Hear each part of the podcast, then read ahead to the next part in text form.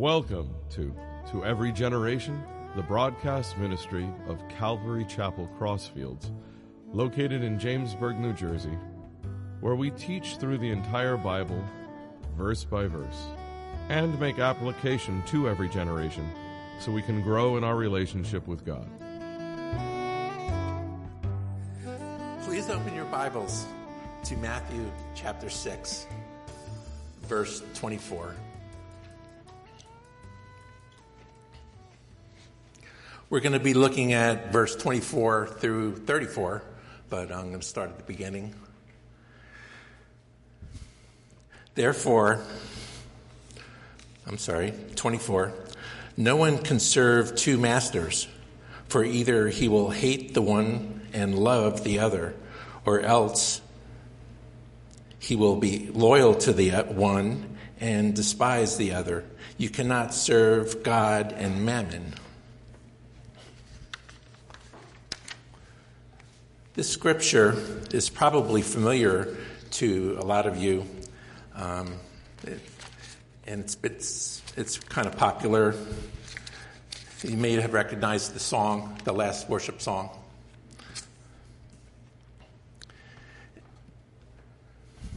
What got me thinking about this scripture in the first place was um, talk, thinking about the general subject of priorities. We live, we live in this uh, fast, modern, f- fast paced world, and uh, a lot of times we get too busy. We prioritize and try to get things done and try to um, prioritize and figure out the most important one and do that one, and then um, do the next one after that, and then the next one after that. But how do we prioritize?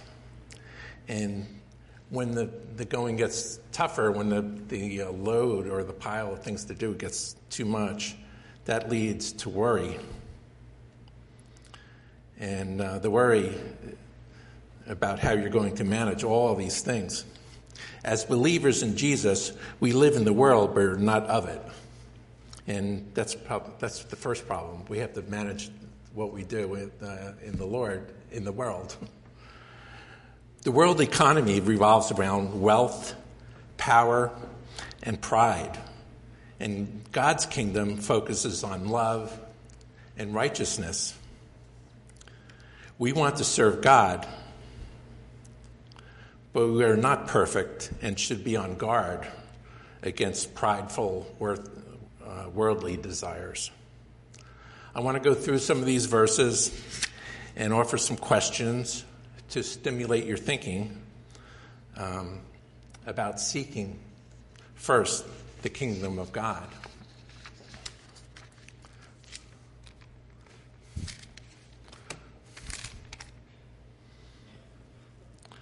On uh, verse 24, when we hear masters, you may think of the biblical days when there were slaves and indentured servants but um, there can be modern day versions of this too. Hello? What are the masters in your life? A master could be a person or something in your life that you spend a great deal of time on, attention, and resources. you can choose a master, or sometimes they can choose you and turn on you and consume all your time and energy. A worldly master is something that is given undue precedence or priority in your life. Think about that. An example might be a workaholic, one who has a family and other interests, but never has, finds the time for them. Or sometimes we have hobbies, and, and one who spends every spare minute out in the garage res- restoring that old classic car. Or a young adult who is engulfed studying and playing every latest video game. God does not want to compete with worldly masters. In the Ten Commandments, God said He is a jealous God. He's jealous of our time. In Revelation, God says, Behold, I stand at the door and knock. If anyone hears my voice and opens the door, I will come into him and dine with him and him with me. Are your love and affection so consumed by worldly masters? So much that you have nothing left to open the door when God knocks? The handle to open that door that God is knocking on, it only has one handle on your side. He, God can't open it. You have to open it from your side when you, you hear the knocking. God knows you cannot serve both God and the master of worldly wealth. I'm going to read some more scripture now for verses 25 and, and on. 25 says, Therefore I say to you, do not worry about your life, what you will eat or what you will drink, nor about your body, what you will put on. Is not your life more than food, and the body more than clothing? Look at the birds of the air, for they neither sow nor reap nor gather into barns, yet your heavenly Father feeds them. Are you not more of value than they? Which of you, by worrying, can add one cubit to his stature? So why do you worry about clothing? Consider the lilies of the field, how they grow. They neither toil nor spin. And yet I say to you that even Solomon, in his glory, was not arrayed like one of these. Now, if God so clothes the grass of the fields, which today is and tomorrow is thrown into the oven, will he not much more clothe you, O you of little faith? Therefore, do not worry, saying, What shall we eat? Or what shall we wear or drink? For after all these things the Gentiles seek, for your heavenly Father knows that you need all these things. The word says nobody can serve two masters. You cannot serve God and mammon. Therefore, do not worry about your life. Stop chasing the riches. The word says that these creations such as the birds, flowers, and grass, neither gather nor seek coverings, and yet God provides for all their needs. God also says that mankind has more value than the birds, flowers, and grass. He, he wants to provide that and more for us. Therefore, do not worry about your needs. Have some faith. God already knows exactly what you need. But that may be different when, than what you think you need. It could be more or less. Sometimes we want, sometimes He wants to teach us patience to uh, cure. It's a cure for the I want it now syndrome. We're still human and not perfect, and we're not let off the hook for not having to work for a living. He wants to he wants him I'm sorry. He wants you to trust him for the source of your needs. Seeking wealth can lead to worry. It can when you are fearful about how you are going to provide for your family, for the food, shelter, and clothing that you need Yes, the, the root of worry is fear. Worry or anxiety has fear at its base. You are afraid, or are you afraid, that God is not going to do what he says he can do? He wants us to trust Him for the source of our needs. We're not alone. We have the love of God and encouragement of the body of Christ. And perfect love casts out all fear. Going on to thir- verse 33 and 34.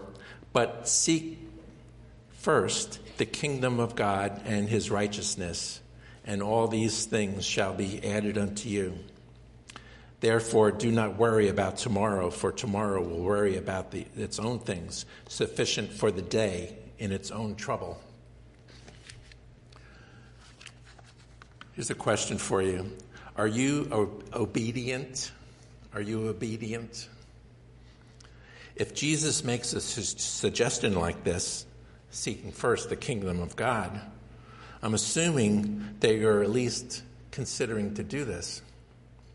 Because if you're not, we might as well just close the book and go home. if Jesus says go, if you, if Jesus asked you to go out and pick a new car, pick, and, and I'll buy it for you, I guess we'll follow that pretty quickly and go and do go do that. But we want to first seek first the kingdom of God. What about that first word, seek? What does it mean to seek? It means to search for, to look for. But consider this why would you search for, or look for, or seek for something unless you first had a desire for it? Do you have a desire for the kingdom of God? But then, if you are desiring something and searching for it, isn't it a reasonable expectation that you would expect to find what you're looking for? And what if you don't find it? Are you going to keep looking? Seek first the kingdom of God. What about that second word, first?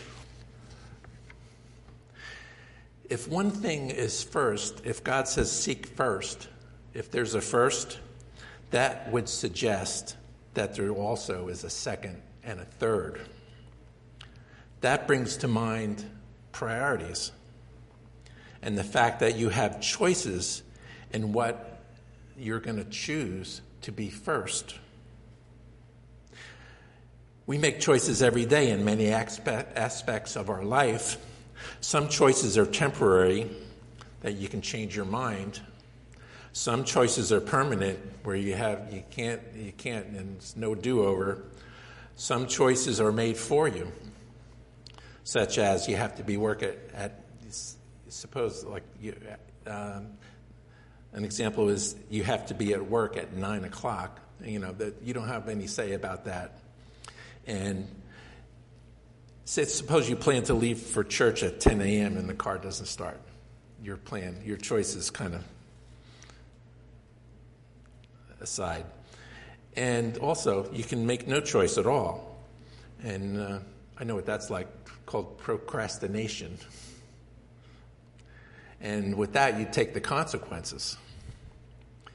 And here's the real kicker which one of these choices is God's will for you? Think about that. What you seek in your priority, in your choice, what will be first, what guided you into this selection? What was the logic behind your choice?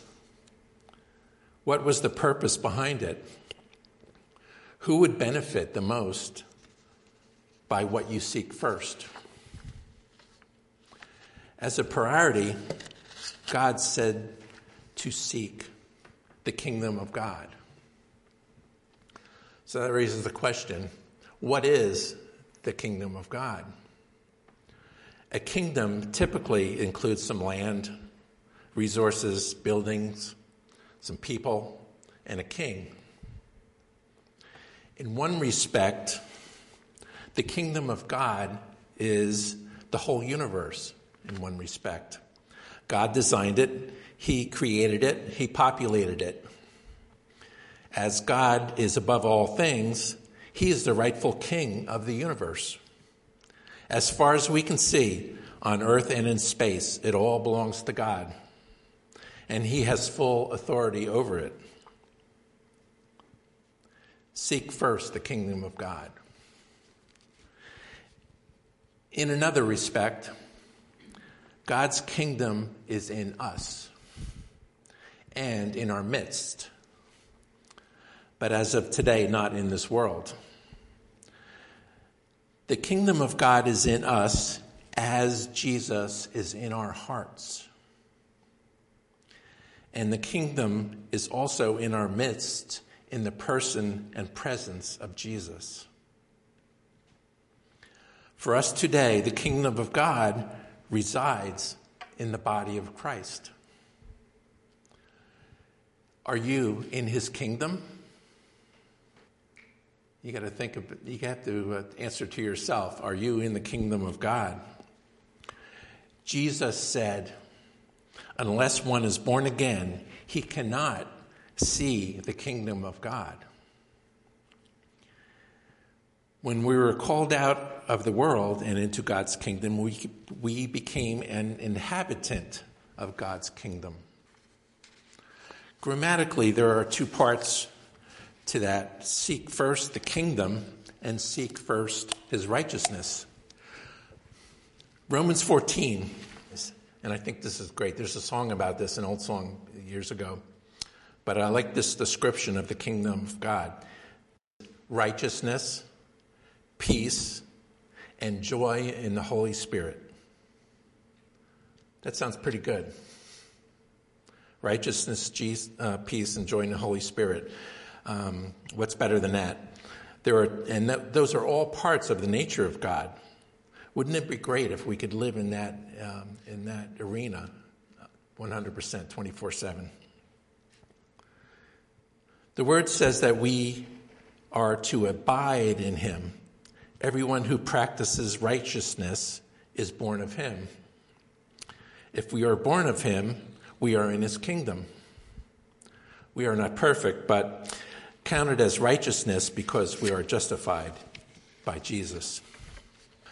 Our God doesn't want to be in competition with our worldly ambition, nor in competition with our need to be that workaholic or focuses on where um, or who focuses only on pursuing more wealth in order to have enough money to buy the food, clothing, and shelter that we need to survive.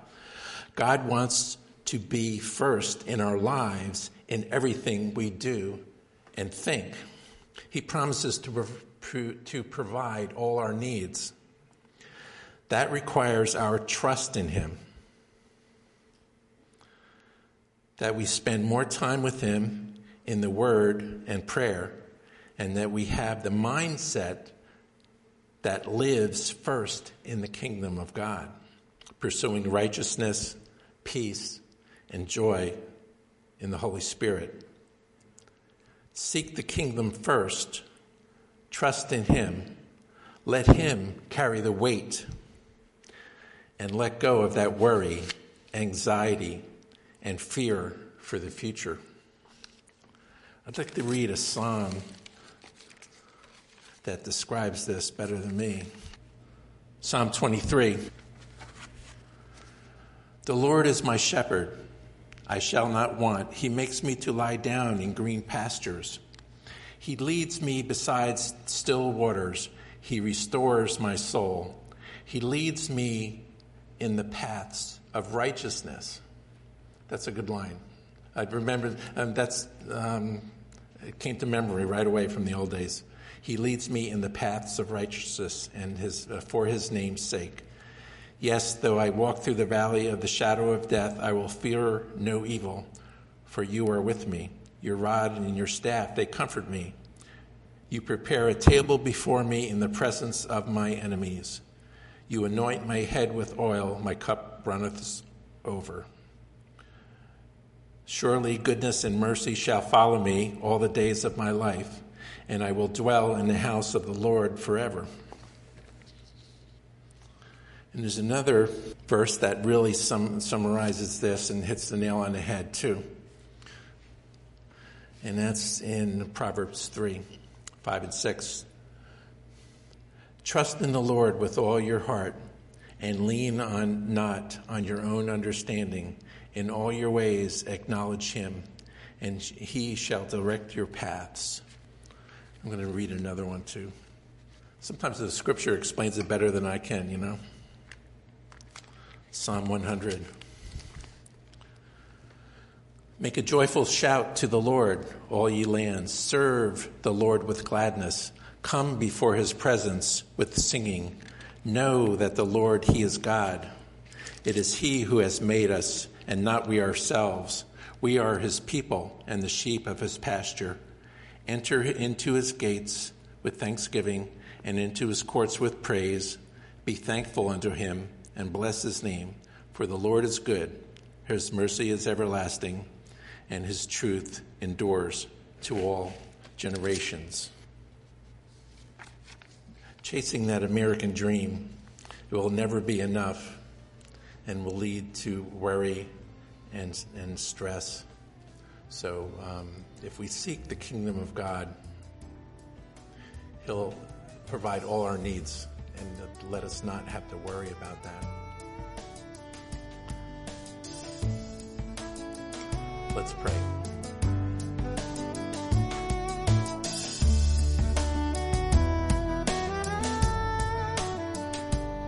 You've been listening to To Every Generation from Calvary Chapel Crossfields. We're located at 15 Half Acre Road in Jamesburg, New Jersey. We meet for Bible study Wednesdays at 7:30 p.m. and Sunday service begins at 10:30 a.m. On Sundays we have children's church for all ages in addition to infant and nursery care. You can find out more about the ministry here at Calvary Chapel Crossfields by going to cccrossfields.org. Thanks for listening, and may God bless you turn around.